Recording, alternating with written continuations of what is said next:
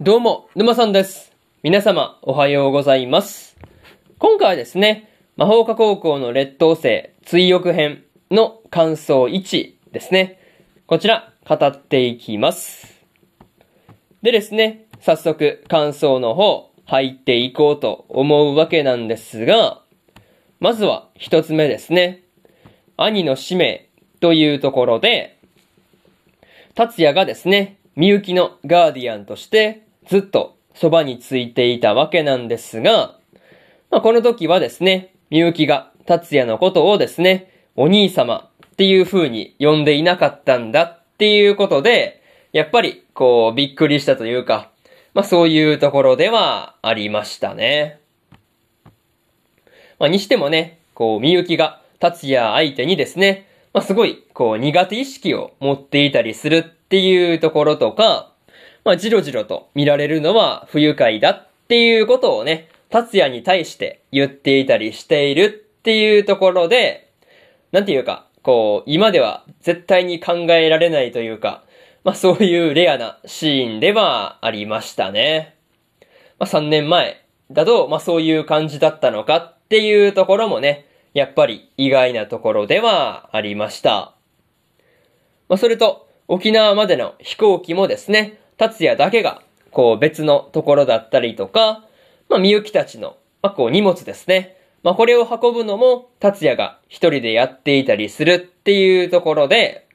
やっぱりね、達也の扱いが、みゆきの妹、まあこう、まあこう、みゆきの、まあこう、兄としてではなくですね、ただの使用人として扱われてるっていうところがね、伝わってきたところではありましたね。まあ、とはいえ、みゆきがですね、散歩中に軍人に絡まれた時にはですね、しっかりとみゆきのことを守っていたりしたわけなんですが、まあ、そのあたりはですね、さすがは達也っていう感じでしたね。まあ、そういうところで、まず一つ目の感想である、兄の使命というところ終わっておきます。でですね、次、二つ目の感想に入っていくんですが、パーティーにてというところで、みゆきがですね、お母さんの代理として黒化けのパーティーに行っていたわけなんですが、まあ、その護衛である達也の扱いっていうところがですね、やっぱり冷たいなというところで、まあ、なんとも言えない感じではありましたね。まあ、とはいえ、黒化けの当主の方はですね、まあ、明らかに達也をこう見下してるというか、まあ、そういうところが、まあ、こう、まあ、目を、目、目ですね。なんかすごい目に出ていた感じではあったんですが、まあ、綾子と文也の二人はですね、達也とすごく仲が良さげにですね、話をしてるっていうところで、結構印象的なところでしたね。まあ、しかも、この時にですね、文也に対して達也が自然に笑ったっていうことで、みゆきがもやもやしていたわけなんですが、まあ、それもね、こう自分にはそんな表情を見せないっていうことを気にしていたわけなんですが、まあ、その時点で、まあ、みゆきの嫉妬なんだなっていうところが、まあ、分かってしまうところではありましたね。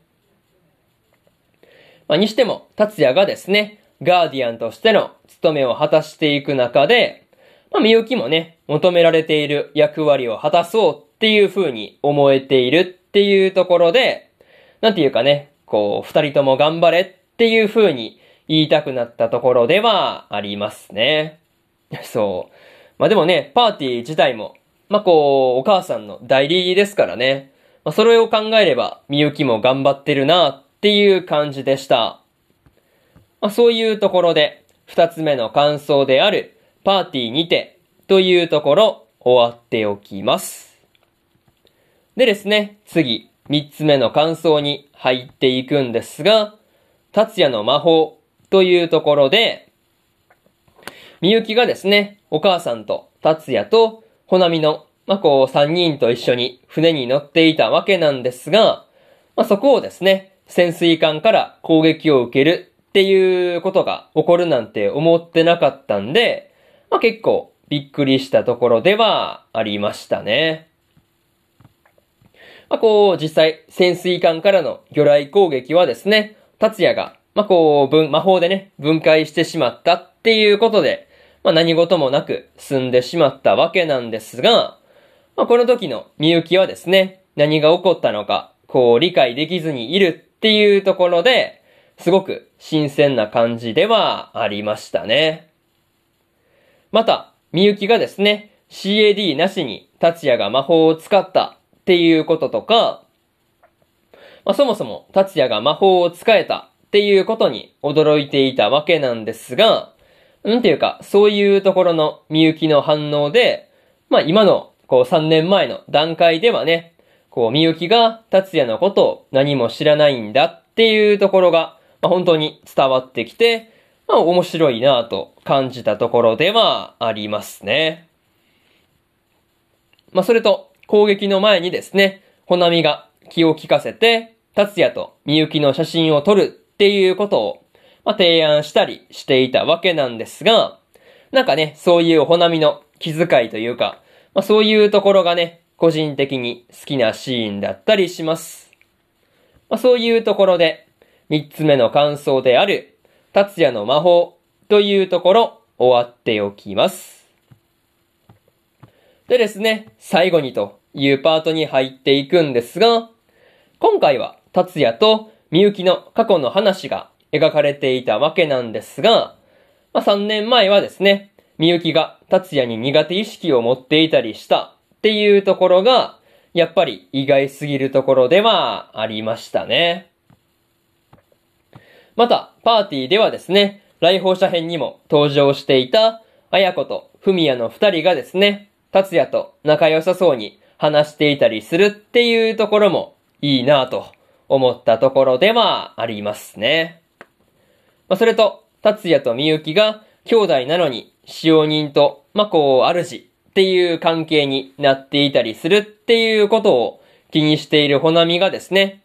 いろいろと気を利かせてくれているっていうところも、なかなか印象的なところではありましたね。まあ何にせよ、まだまだ追憶編も途中だったりするんで、ここからどうなっていくのかなっていうところで、見守っていきたいところではありますね。まあ、そういうところで、今回の魔法科高校の劣等生追憶編の感想1ですね。こちら終わっておきます。でですね、今までにも、えー、来訪者編の1話から13話の感想はですね、それぞれ語ってますんで、よかったらこちらも聞いてみてくださいという話と、今日は他にも2本更新しておりまして、最果てのパラディンの第11話の感想と、セレクションプロジェクトの13話の感想ですね。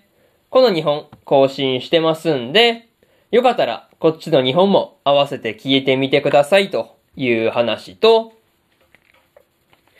明日はですね、先輩がうざい後輩の話の第12話の感想と、魔法科高校の劣等生追憶編の感想2ですね。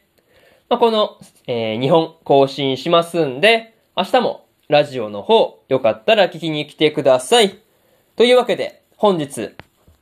3本目のラジオの方、終わっておきます。以上、沼さんでした。それじゃあまたね。バイバイ。